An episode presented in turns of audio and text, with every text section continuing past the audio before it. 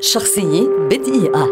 إيلي شويري مطرب شاعر وملحن لبناني كبير ولد عام 1939 ويعد واحدا من أبرز وجوه العصر الذهبي للأغنية اللبنانية.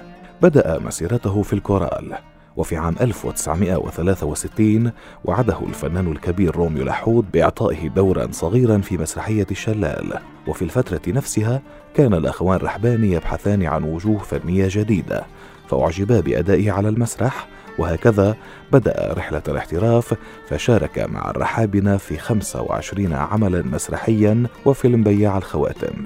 لم يكتف شويري بوقوفه إلى جانب الكبار فأطلق العنان لأعماله وكتب بلدي وأنت وأنا يا ليل من شعره وألحانه وغناء وديع الصافي قبل أن ينفصل عن الرحابنة ويلتقي الشحرور صباح في مسرحية ست الكل لتغني له بعد ذلك عدة أغنيات منها تعلى وتتعمر يا دار وأيام اللولو.